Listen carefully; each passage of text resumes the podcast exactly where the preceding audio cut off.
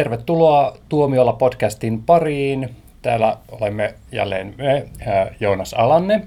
Kiitos. Ja Jani Koivistolainen. Kiitos. Ja minä, Jouni Viikman. Me ollaan tämmöisiä kilttejä poikia, me kiitetään aina, kun sä esittelet meidät. Päästät meidät tähän sun valokeilaan. Tarjoat paikan auringossa niin sanotusti. Mehän ei olla Janin kanssa nähty täältä toimituksesta valoa monen kuukauteen.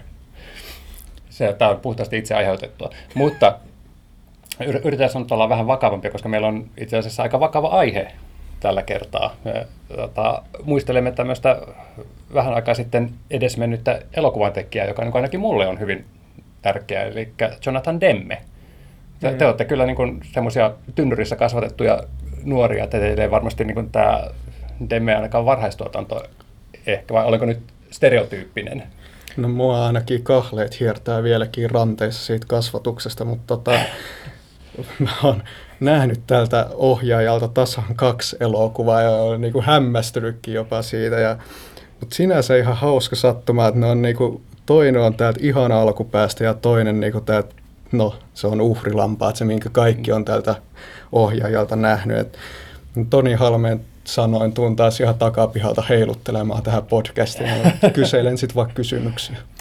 Monta kuollutta sielua meidän seurassamme täällä, kun Jonathan Demme ja Toni Halmen mainittu. Mutta öö, mä, mä olen oikeasti mä olen nyt tosi järkyttynyt, että tämä meidän podcast lähti liikkeelle tällä, tällä tavalla, että me oikeasti niputetaan Jonathan Demme ja Toni Halme.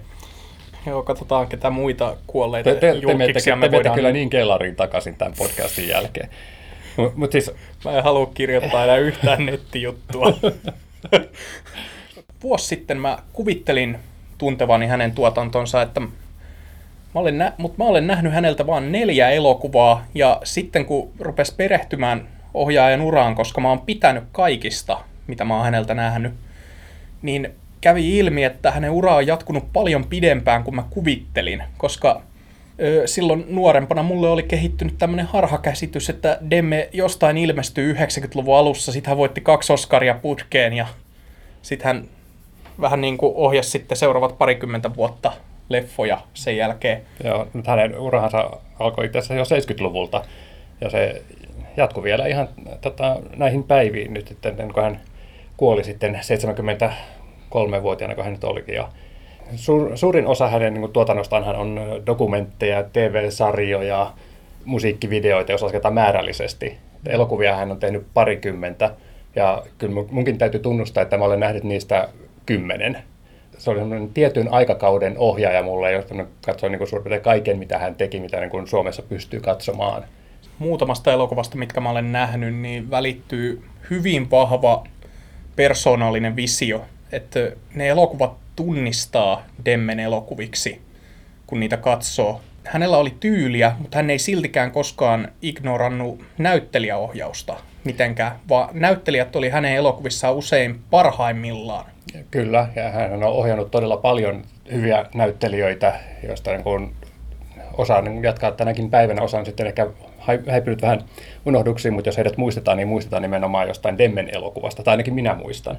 Mä muistan, että mulla oli tämmöinen käsitys Demmestä ennen kuin mä tosiaan rupesin perehtymään häneen enemmän, että hän on tämmöinen draamojen ja jännityselokuvien spesialisti, koska mä olen nähnyt Uhrilampaat, Philadelphian, Mansurian kandidaatin ja Rachel Getting Marriedin. Semmonenkin pitää rehellisesti tunnustaa, että mä kuvittelin, että hän ei olisi Rachel Getting Marriedin jälkeen ohjannut mitään, mikä on täysin väärä käsitys.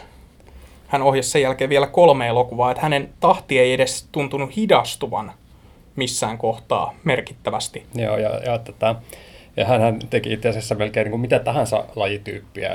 Että, että hän teki myös paljon niin kuin komediaa, mutta hän myös sekoitti niitä. Ja mä niin kuin tykkäsin just siitä hänen tuotannossa, että, että hänen leffansa saattoi olla komedioita, mutta niissä oli aina sitten semmoinen vakava pohjaväre kuitenkin. Miten sä tutustuit Jonathan Demmen tuotantoon? Uh, Mikä oli sulla se, tämä niinku miten se nyt sanotaan, mikä tämä huumausainetermi on, tämä porttiteoria. että näistä aloitetaan ja siirrytään kovempiin aineisiin.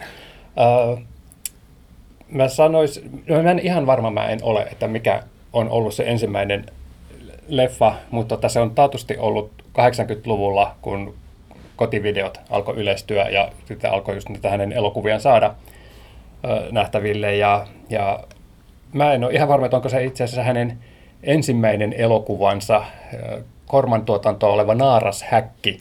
Korman. Ja Roger Cormanille elokuva ja sitten tota, vai onko se sitten Goldie Hawn-komedia Tyttö, joka paiski töitä?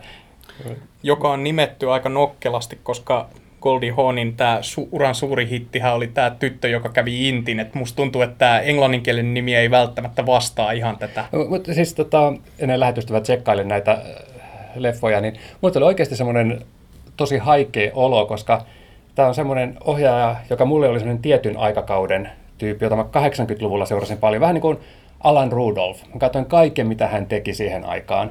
Ja sitten jotenkin yhtäkkiä vaan niin hän katosi mun tutkasta, että hän edelleenkin työskentelee, mutta mä en pitkään aikaan katsonut häneltä mitään. Ja sitten tota, kun mä muistin, että ai niin, että Demme teki tämän Goldie Hawn-leffan, ja se, kuten sanoit, siihen aikaan kaikki Goldie Hawn-leffat käännettiin Suomessa tyttö, joka teki jotain, koska oli ollut tämä tyttö, joka tiesi liikaa hitti. Oli varmasti ainakin kolme tai neljä tyttö, joka... Tyttö, joka kävi Intin.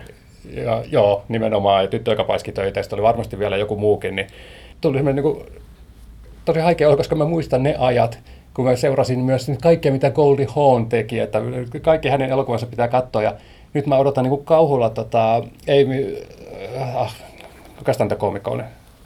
Amy Schumer, niin, niin, joka hänen komediansa Snatched, jossa sitten Goldie Hawn esittää tota, tota Amyn äitiä, niin, tai Amyn hahmon äitiä, niin mä että onko sun oikeasti pakko katsoa tämä. Niin tuli oikeasti ikävä semmoista tiedätkö, tiettyä aikaa elämästä.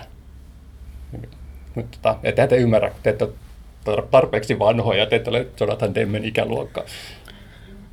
Sinänsä mielenkiintoista, kun mainitsit tuon Naarashäkin, tota, se on just se toinen elokuva, minkä mä oon nähnyt häneltä. Okay. Suurena roska-elokuva-fanina ja Roger Corman-fanina tuli katsottua se joskus jos tämä nyt on se elokuva, sama elokuva, mitä mietin päässä, niin eikö tämä ole just se tota, Whipsploitaatio-leffa, missä nämä naiset joutuu vankilaan ja siellä on muun muassa sellainen pervo, joka tekee niille laittomia sähköshokkikokeita ja muuta kaikkea tällaista mukavaa. Mä, mä, mä tiedän, että toi ei rajaa vielä kauheasti tota naisvankilan genreä, mutta tota, toi kuulostaa niinku just nimenomaan täältä tota, Naarashäkki-leffalta. Ja tämähän ei ole niinku niin sleaze kuin on esimerkiksi Italiassa tehdyt vastaavat elokuvat, että se ei niinkään ole tämmöistä niin suoranaista seksploitaatiota, mutta onhan se tosiaan niin kuin exploitaatio-leffa korvanitallissa, kun ollaan. Mielestäni mielenkiintoinen aloitus sinänsä, että mun mielestä Demme on aina ollut hirveän vahva naisnäyttelijöiden ohjaaja. Niin kuin Joonas mainitsi aikaisemmin, että hän niin kuin koskaan on ottanut, että hän oli visuaalinen tyyli, mutta hän ei koskaan ottanut näyttelijäohjausta. Niin mun mielestä hän on ollut parhaimmillaan semmoisissa leffoissa, jossa hänellä on ollut naispääosa. Ja hän on tehnyt paljon elokuvia, jotka on niin kuin rakennettu naispääosaan varaan. Ja tässä Naarsäkki-elokuvassa ainakin on paljon naishahmoja. se oli muistaakseni tosi hauska tällainen. Eikö? On, on se, ja, mitä mä rakastan siinä, että siinähän on sitten tämä Barbara Steele, joka on, on niin yhteen aikaan niin kuin maailman upein nainen, ja sitten hän tota, teki sitten miten nyt sanoisin, loiston päiviensä jälkeen tämmöistä eksploitaatioelokuvaa paljon, ja hänen hahmonsa suuhun on pistetty sellaista dialogia tässä elokuvassa, että niin kuin pelkästään se, se on, niin kuin, tekee tästä leffasta ihan pakko katsottavaa. Että se, se, on, se on aivan, aivan hulppea. Ja, ja tämä oli se niin 74. Sitten hän teki 70-luvun puolivälissä niin kuin, oli se kolme leffa, kun hän teki niin Kormanille. Että sitten seuraava oli semmoinen, jossa pääosassa oli Cloris Leachman. Ja sitten se oli tämmöinen kuin Crazy Mama. Ja sehän oli vähän niin kuin tähän tota, Ma Baker villitykseen niin, niin tota, liittyvä leffa, että missä naiset lähtee tämmöiselle kostoreissulle Amerikan halki. Ja senkin mä olen nähnyt, mutta tota, mulla ei kauheasti siitä ole muistikuvia, mutta mä niin kuin muistan, että pidin siitä. Seuraava leffa, Koston jano, jossa on yksin Peter Fonda, joka niin kuin ryhtyy, maanviljelijä, joka ryhtyy vastustamaan niin kuin, tyyppiä, jotka yrittää kaapata hänen farminsa tai jotain tällaista, niin mä en kuollaksekään voisi vannoa, että olenko mä se oikeasti nähnyt, kun näitä välillä tuli katsottua semmoisessa koko yön leffamaratoneissa ja niin kuin joistakin niistä hyvin, hyvin niin kuin huterat muistikuvat. Tuntuuko just siltä, että niin nämä periaatteessa nämä Jonathan Demmen Roger Cormanille tehdyt elokuvat, että ne periaatteessa siinä vaiheessa jo tämä, tämän ohjaajan se, ne kyvyt ja se taito oli nähtävissä, että nämä jotenkin nousis muun Korman tuotannon yläpuolelle? No, no kyllä, koska tota, niin kuin Jonas mainitsi, niin tämä Demellähän oli hirveän selkeä tämmöinen oma tyyli, mitä hän teki. Ja sitten just sillä tavalla, että hän ei mennyt aina sieltä, niin kuin mistä aita on matalinen, että olisi voinut hyvin tehdä pelkkää exploitaatio, olisi voinut tehdä ihan semmoista helppoa nauruleffaa, mutta hän oli aina sitten joku semmoinen vähän niin kuin vakavampi juttu siinä mukana. Ja tota... Demme oli tunnettu visuaalisesti tästä, että hän usein antoi näyttelijöiden puhua suoraan kameralle joissain Joo, kohtauksissa. Kyllä. Ja sai sillä tavalla aika, aika poikkeuksellisestikin hyvää jälkeä esiin, koska yleensä se voisi olla niin kuin amatöörimäisellä ohjaajalla, se voisi, olla, se voisi näyttää tosi tökeröltä, tai jos ei osaa ohjata näyttelijää mm. oikein siinä. Mutta hänen elokuvissaan ne oli yleensä, näissä mitä olen nähnyt, niin ne on yleensä täynnä tunnetta ja ne on täysin perusteltuja. Kyllä. Että se kuva keskittyy näyttelijän kasvoihin ja se antaa näyttelijän tehdä töitä. 77 hän teki sitten semmoisen pikkukaupunkiin sijoittuvan komedian, mun käsittääkseni komedian, missä niin kuin kauheasti, joka perustui siihen, että ihmiset puhuu niin kuin radion välityksellä. Ja sitä mä en ole nähnyt. Mulla ei ole mitään aavistusta tota, aalloilla. aalloilla. Se, se oli joku Citizens Band jotenkin, koska se oli tämä lyhytaaltoradio juttu. Mutta tota, sitten sen jälkeen tuli hyytävä syleily, joka yhdisti sitten niin kuin Jonathan Demmen ja sitten siinä oli Rod Steiger, joka on niin kuin yksi sellainen näyttelijä, josta mä oon aina tykännyt muutenkin kuin tappaja haissa. Että niin kuin, on totta, surullinen, että hänen niin kuin muut elokuvat ei ole saanut yhtä suurta huomiota. Ja hänkin on kuollut, muistaakseni 2008 tai jotain tällaista. Että, onko teillä enää liina? Hmm. Niin, mutta se, siis se, on, se, on, se on tehokas jännäri, että se oli itse asiassa, että olihan noissa niin Korman jutuissakin semmoista niin kuin jännäri vipaa, mutta toi oli ensimmäinen tällainen, niin kuin, mitä voisi niin kuin puhtaasti sanoa, niin kuin, Genreteoksiksi. Genre, kyllä, hyvin sanottu, kiitos. Ja itse asiassa siinä on aika paljon tota, Mansuria kandidaattivipoja, kun rupeaa funtsimaan näin äkkiseltään. Ja, ja sitten tota, sit siirryttiin niin 80-luvulle, ja silloin hän niin kuin nousi semmoisen isompaan tunnettuuteen, kun hän teki nämä pari komediansa, joista tätä puhtaana käteen mä en ole nähnyt, vaan ymmärtänyt, että se liittyy joten, siinä on joku Howard Hughes juon, juonne, että joku on niin kuin perinyt tai kuvittelee perineensä tai teeskentelee perineensä jotain Howard Hughesin omaisuutta tai jotain tällaista. Öö, joo, se oli tämä Howard Hughesin testamenttiin perustuva juttu, tosi tapahtumiin perustuva juttu, että Howard Hughesin testamentissa oli testamentannut jotenkin jollekin random tyypille, joka oli tehnyt hänelle joskus jonkun palveluksen, niin Just. omaisuutensa ja Joo. siitä sitten tapeltiin. Joo, mutta se, siis, se on mulle semmoinen tuntematon suuruus, mutta sitten tosiaan tuli tämä tyttö, joka paiski töitä, ja joka tosiaan niin kuin, nimestään huolimatta niin, niin kertoo sitten, tota, siitä, että tota, minkälaista oikeasti oli, kun miehet lähti sotaan ja naiset joutuivat sitten jäämään kotiin elättämään perhettä ja menemään niin sitten työelämään. Ja sitten siellä oli sitten, Goldie oli sitten semmoinen tyypillisen tapansa tämmöinen rempseä naisesiintyjä, joka sitten tavallaan ottaa siipiensä suojaan sitten tämmöisen niin kuin perinteisempää perheelämää miehensä vaatimuksesta viettäneen naisen. Ja nyt kun jos lähdetään tämmöiselle niin kuin, oikein niin kuin sivujuonteelle, niin oliko toisen leffa, missä Goldie Hawn ja Kurt Russell kohtas? Mulla olisi yhtäkkiä tuli sellainen trivia. Niin, mitä sanoo tämä meidän Kurt Russell näköispainos, Jani? pakko myöntää, että en Kurt Russellin parisuhdeelämästä tiedä niinkään paljon kuin hänen elokuvista, joten en, ei mitään hajua. Mutta voi hyvinkin olla.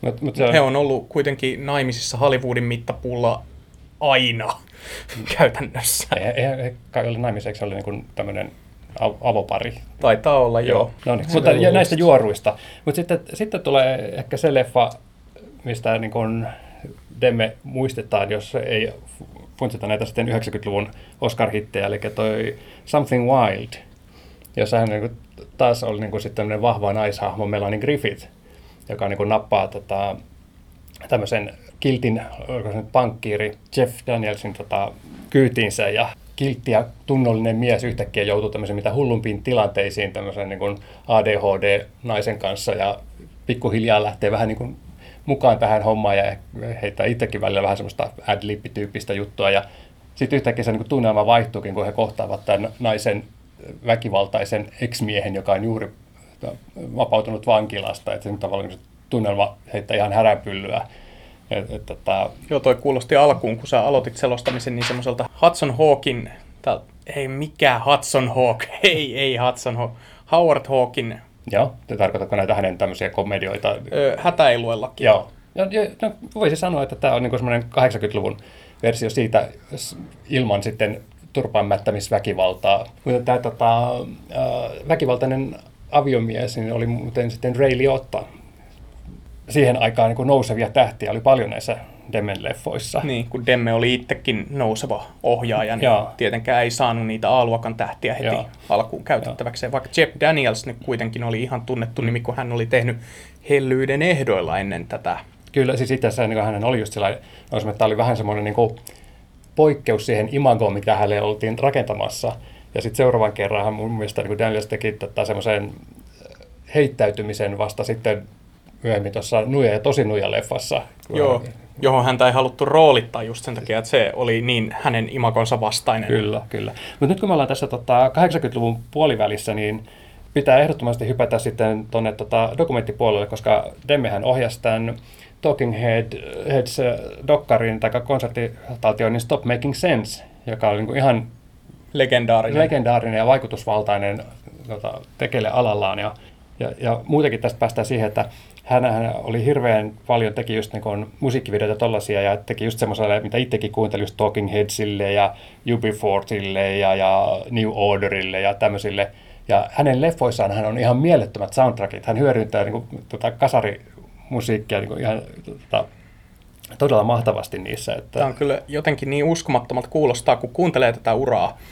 Että tulee ihan se sama fiilis, mikä mulla oli silloin, kun mäkin tajusin tänne, että Demme ei ole pelkästään tämmöinen parin genren osaaja, vaan että hänellä oli, hän, hänellä oli ihan järjettömän laaja skaala, että ohjas dokkareita, ohjas komedioita, ohjas trillereitä, jännäreitä, draamaa, vähän kaikenlaista ja niin kuin hyvin erinäköisiä elokuvia.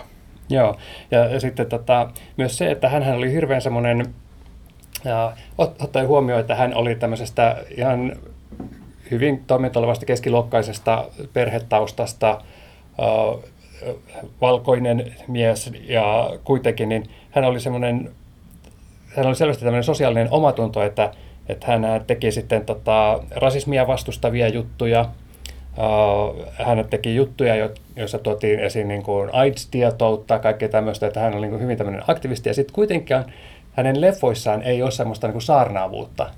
Se oli tosi... En ole koskaan häntä tavannut, mutta niin kuin pelkästään tämän perusteella mun mielestä tekisi sanoa, että hieno mies. Eli hän periaatteessa jätti kaiken tämän tällaisen niin kuin saarnaustoiminnan pelkästään näille lukuisille dokumenteille, mitä hän on tehnyt. Joo, kyllä. Palataan taas tuonne leff- leffapuolelle, niin Mä en ole nähnyt tätä Swimming to Cambodia leffaa, 87, mutta sitten taas 88, Michelle Pfeiffer. Mm, jos et ole koskaan niin huomannut, että mä rakastan Michelle Pfeifferia, mä voin kertoa teille, että mä rakastan Michelle Pfeifferia. Tämän podcastin perusteella sä rakastat monia naisia. Yksipuolisesti. He eivät edes tiedosta olemassaoloani. no. Ja Demme on ollut heidän kaikkien kanssaan tekemisissä kyllä, elokuviensa kyllä. kautta. E- eli, eli puhumme nyt sitten tota, elokuvasta Gangsterin heila, Married to the Mob, joka on kanssa niin kuin sitten äh, komedia, ja, mutta sitten siinä on kuitenkin sitten semmoisia niin kuin, äh, vakavia äh, puolia, plus sitten, että hän tuo sitten kanssa siihen semmoista niin väkivallan uhkaa. Ja siinä, nyt hetkinen, mutta siinä oli Alec Baldwin, oli sitten tota, tämä gangsteripomo. Ja sitten siinä oli, kuka sitä oli tämä, se oli tämmöinen kanssa niin kuin nuori nouseva Matthew Modine, joka oli sitten niin kuin tämä... Joka oli silloin nouseva. Joka oli tosiaan, ja sitten niin kuin, oh, valitettavasti katosi, että tota, aina tehnyt ihan paljon niin kuin, hyviä elokuvia, mutta tuntuu, että häntäkin yritettiin vähän niin kuin, laittaa väkisin jokin semmoisen tiettyyn niin imanko lokeroon, mikä sitten ei, ei sitten oikein istunut. No, mä en, mulla ei ole mitään tietoa Matthew Modinin liikkeestä kurkuleikkaajien saaren jälkeen. Ei ainakaan niin muistikuvaa. Kyllä, tota, on, on, senkin jälkeen tehnyt jotain, mutta täytyy sanoa, että eipä tule tällä hetkellä yhtään nimikettä mieleen. Mutta gangsteri heillä hauska gangsterikomedia. Että ehkä vähän niin kuin sanotaanko kevyempi versio tuosta Something Wildista. Ja sitten taas leffa, 80-luvun viimeinen leffa Demmeltä Famous All Over Town, joka on mulle tuntematon, en ole nähnyt, täytyy tunnustaa. Mutta sitten tuleekin sitten pari leffaa, jotka niin varmasti kaikki tuntee ainakin nimeltä. Eli sieltä tulee just Uhrilampaat ja sitten tulee Philadelphia. Ja Uhrilampaat on yksi näistä harvoista leffoista, joka niin vetäisi Oscareissa tämän ison vitosen. Eli tota, ohjaus, elokuva ja näyttelijät ja, hmm. ja sitten tota, kässäri. Niin, niin, tota, ja, ja siinä kun kuitenkin, kun mainitsit tästä, että puhutaan kameralle, ja hän käytti siinäkin sitä, että, että se ei ollut vaan mikään tämmöinen niin kuin, gimikki näissä hänen halpiksissaan, vaan että niin kuin sanoit, että se on niin kuin ihan osa sitä, että miten niin kuin tämä näyttelijän hahmo tuodaan sitten lähelle katsojaa. Hmm. Ja siinähän se tota, varmasti auttoi tuomaan Anthony Hopkinsille pääosa Oscarin about vartin esiintymisestä elokuvassa. Se on mun mielestä todella järkyttävää, kun vertaa uhrilampaissa tätä saman tekniikan käyttämistä siihen, miten hän käyttää sitä Filadelfiassa, jossa sitä taas ei käytetä, kun uhrilampaissa teemme käyttää tätä kasvokuvia suoraan kameralle puhumista sellaisen uhkaavan, intiimin tunnelman luomiseen, että saadaan jännitettä luotua näihin Jodie Fosterin ja Anthony Hopkinsin yhteisiin kohtauksiin hyvin pienissä puitte, pienieleisesti mutta todella ahdista painostava tunnelma onnistutaan luomaan. Ja sitten taas Filadelfiassa hän käyttää tätä samaa tyyliä, mutta siinä sen vaikutus on täysin erilainen, että sitä käytetään tämmöisissä koskettavissa lähikuvissa, joilla Denzel Washington ja Tom Hanks pääsevät ilmaisemaan, pääsevät välittämään tunteitaan. Niin, ja just nimenomaan, että, että se asettaa vastakkain sen, että että kun puhutaan yleensä siitä, että mitä ihmiset saavat tehdä, mitä eivät saa tehdä, ja sitten kuitenkin, että kuvilla välitään se, että oikeasti on kyse ihmisistä, niin, niin sitten se, niin se inhimillisyyden ja epäinhimillisyyden niin vastakkainasettelu siinä tulee just tuollakin tavalla esille. Minusta on mielenkiintoista itse asiassa tästä uhrilampaista, että periaatteessa syy, minkä takia sen oli mahdollista niin kuin voittaa näin monta Oscaria, koska kaikkiaan tietää, että kauhuelokuvat ei ikinä voita Oscareita. No mun mielestä tämä uhrilampaat on kyllä kauhuelokuva, mutta joka paikassa niin kuin mediassa ja kaikkialla sitä niin kuin kutsuttiin aina psykologiseksi thrilleriksi. Se on ihan ok voittaa Oscareita. Hmm, mutta se silti mun muistaakseni kyllä luetaan ainoaksi kauhuelokuvaksi, joka on voittanut parhaan elokuvan Oscarin. Että... Kyllähän se siihen genreen kuuluu, mutta Joo. jotenkin se... Se on just tätä niin kuin, rajojen vetämistä, niin. että... Ja, ja sillä tavalla, että Demi oli varmasti niin kuin, hyvä en tiedä onko se onni vai onko se ollut ihan valintoja, että, että hän ei ole niin leimautunut kauhu- tai exploitaatio-ohjaajaksi, että hän on onnistunut tekemään niin, niin monituisia juttuja, että vaikka nyt esimerkiksi tuossa Something Wildissakin on hyvin niin kuin väkivaltainen juonne siellä loppupuolella varsinkin. Mutta mut, sitten sit mun täytyy myöntää, että, että tässä 90-luvun alun jälkeen, niin mä en tiedä, liittyykö se siihen, että hän oli niin mulle semmoisen tietyn aikakauden, tänne 80-luvun videoaikakauden ohjaaja, jota niin seurasi. Jonka se, Oscarista kuitenkin iloitsit. Totta kai, totta kai. Ja, tota, se vaan niin sitten katos. Että, tota, että esimerkiksi mä en ole sitä hänen muutama seuraavaa leffansa koskaan nähnyt, mutta tosiaan mä en kyllä ihan varma, kuinka niitä edes levitettiin Suomessa. Että se oli aika jännä, että miten, miten yhtäkkiä niin hän katosi niin muutenkin. Että tämä Beloved oli tota 98 Eli siinä oli jopa niin kuin viiden vuoden hyppy, kun hän teki sitten tota TV-juttuja ja dokumentteja ja tämän tyyppisiä siinä välissä. Ja, ja tota, veikkasin, että harva on sitä Suomessa nähnyt. Uh, mutta sitten tuli toi Totuus Charlista, jota en ole nähnyt, mutta mä oon ymmärtänyt, että se on remake tuosta uh, Audrey Hepburn-leffasta Charade. Okay käsittääkseni se ei niin kuin, sitten kauhean hyvin menestynyt, mutta sitten tuli tota 2004 tämä Manchurian kandidaatti remake, aika jännä, että hän teki niin kuin, pari vuoden sisällä niin pari tämmöistä uudelleen filmatisointia. Sehän oli ihan, ihan toimiva päivitetty jännäri, vaikka mun, mun mielestä se alkuperäinen on kuitenkin edelleen niin sitten vaikuttavampi.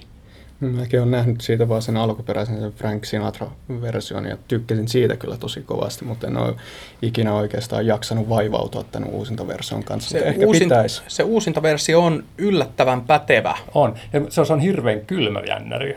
Joo, kyllä, mutta vaikka se on mun mielestä todella järisyttävä, koska mä katsoin sen tässä kesällä ensimmäistä kertaa, niin se, että kuinka se on periaatteessa hyvin hölmön, hölmöistä aineksista rakennettu hyvin totinen jännäri, mm. joka tavallaan se ei missään vaiheessa ole liian totinen. Että sä niin kuin tavallaan uskot, pystyt, pystyt uppoutumaan siihen tarinaan ja nauttimaan siitä, mutta se on, se on näistä Demmen mun näkemistä elokuvista niin selvästi ehkä viihteellisin. Okei. Että, koska se on kuitenkin, kun mä oon tosiaan nähnyt vain nämä neljä elokuvaa, Joo. niin selvästi viihteellisin niistä, että koska sen ainekset on niin tämmöistä melkein pulpjännäriä. Just. Hmm. Okei, mielenkiintoinen näkökulma, mutta tota, voin ymmärtää. Joo. Mä itse en ole sitä tuolla tavalla ajatellut, koska tota, mä oon ehkä niin ajatellut, että kaikki Demmen leffat on myös hyvää viihdettä sen lisäksi, että ne on niin erinomaisesti rakennettuja tarinoita ja elokuvia. Mutta mut sitten tota, mulle toi Manchurian kandidaatti on toiseksi viimeinen Demmen leffa, jonka mä olen, olen nähnyt, että sen jälkeen hän teki tämän Rachel Getting Married, jonka Joonas olit nähnyt. Kyllä, se on tämä sä siitä sanoisit? kiehtova, vähän erilainen kuin nämä monet muut Demmen elokuvat siinä, että se ei ole kauhean liipatun kuvo-oloisesti kuvattu, vaan se on hyvin semmoinen naturalistisesti kuvattu. Kamera heiluu ja se on semmoinen, niin kuin, että siitä välittyy, että se on aika pieni elokuva. Mutta se, että se keskittyy tähän yhteen hahmoon, tähän ö, Anne Hathawayn esittämään Rachelin siskoon, Joo. joka, joka niin kuin, kärsii näistä perheensä odotuksista, koska perhe käytännössä niin kuin odottaa häneltä pahinta Just, ja hän yrittää parantaa tapansa tai olla, just. vaan ja, tai haluaisi olla rauhassa ja se on, siinäkin on, se on draama, mutta siinä on koomisia elementtejä. Just. Eli se sekoittaa lajityyppejä, kuten tavallisesti. Mutta tota, kyllähän niin kuin muutenkin noissa elokuvissa käyttää paljon käsivarakameraa ja steadicam-tyyppisiä juttuja, että se on ollut hänelle niin ihan tyypillistä, mutta oliko se tuossa jotenkin sellainen Tuossa se on erityis- hallitseva. All right, se on hyvä, hyvä tietää. Sitten hän piti taas niin viiden vuoden tauon, mutta sitten vuodesta 2013-2015 niin hän teki kolme leffaa, joista niin kuin en, en Master Builderia ja Another Telepathic Thingia olen nähnyt, mutta sitten Ricky and the Flash, todennäköisesti niin kuin Meryl Streepin pääosan ansiosta sitten pääsi jopa meilläkin valkokankaille. Hmm. Keräsi 26 miljoonan lipputulot vielä niin kuin maailmanlaajuisesti. Niin mä sitten ei meiltä varmasti. Ei meiltä. Mutta että kuitenkin niin kuin ihan tuntuvat verrattuna tähän Master Builderiin, joka keräsi vain 48 000 dollaria. Ja, Ja sitä, ne että niitä ei Suomeen edes tullut. Tätä niin senkin takia on hyvä tekosyy sille, että en ole niitä nähnyt. ei levitettiin ainoastaan neljässä teatterissa Just. box office motion Joo. mukaan. Joo. Mutta että niin kuin, hm, tavallaan semmoinen jännä, että kun tuntuu, että hän ei kuitenkaan, että hän teki vähän mitä halusi. Aina Demmen elokuvista tulee semmoinen tunne, että hän ei missään vaiheessa joutunut urallaan tekemään semmoisia elokuvia, mitä hän ei olisi halunnut tehdä. Ja kyllähän hän vähän sitten valitteli tuossa tota 2000-luvulla, kun hän oli tehnyt just esimerkiksi tämän Matsurian kandidaatin, että, tota, että se studiotyöskentely ei ole kyllä ihan häntä varten. Että ehkä sen takia hän sitten teki tämmöisiä niin kuin pienimuotoisempia leffoja sen takia ihan niin kuin tarkoituksella. Mutta, ja tämä Ricky and the Flash, niin eihän sekään, sehän on iso elokuva vain sen takia, että siinä on Meryl Streep sitten tämmöisenä tota, ikääntyvänä rokkarina. Mutta tota, mä veikkaisin, että toi on myös osoitus siitä Demmen rakkaudesta musiikkia kohtaan, että hän tekee elokuvan tämmöisestä rokkarinaisesta, joka on niin tehnyt päätöksen jättää lapsensa ja perheensä ja lähteä niin kuin tekemään sitä musiikkiuraa, vaikka se ei sitten onnistuisikaan ihan vain sen takia, että hän haluaa sitä tehdä. Ja on se Demmeltä vähän semmoinen niin kuin osaavan ohjaajan vähän melkein niin kuin sivujuonteena tehty elokuva, mutta se hahmo on mielenkiintoinen tällainen niin kuin perheensä, tämmöisen äh, hyvään yhteiskuntaluokkaan kuuluvan perheensä hylkäävä äiti, joka lähtee luomaan rokkiuraa ja on silti sellainen niin kuin vähän konservatiivinen hahmo, että se on niin kuin mielenkiintoinen hahmo, josta ei niin kuin ihan ehkä saatu kaikkea irti, mutta tota, kyllä, kyllä senkin niin kuin Demen elokuvana katsoo, että Et ei, ei kuitenkaan ehkä kuuluisi niin kuin niihin, että mitä suosittelisin katsomaan, jos niin kuin pitäisi jolle, jollekin Demmen elokuvia näyttää. Hmm. Tässä podcastissa meidän tunnelma ei ole ollut kauhean tämmöinen harras tai surumielinen, koska me ollaan enemmänkin nyt haluttu iloita Demmen tuotannosta ja juhlia sitä, että tällaista uraa, joka on monella tapaa niin kuin tuntuu aika poikkeukselliselta. Ky- kyllä Demme niin kuin on, on varsinkin nyt, että, että, että, että tavallaan hän oli vähän häipynyt mielestä, mutta nyt kun tähän sitten taas rupesi palauttaa asioita mieleen, niin miettinyt, kuinka ainutlaatuinen tapaus tämä on ollut, miten niin kuin erilaisia ainutlaatuisia leffoja hän on tehnyt, että, että jää, jään, jään kaipaamaan hänen elokuvia ja varsinkin sitten sitä fiilistä, mitä ne on herättänyt ja ei muuta kuin kiitos.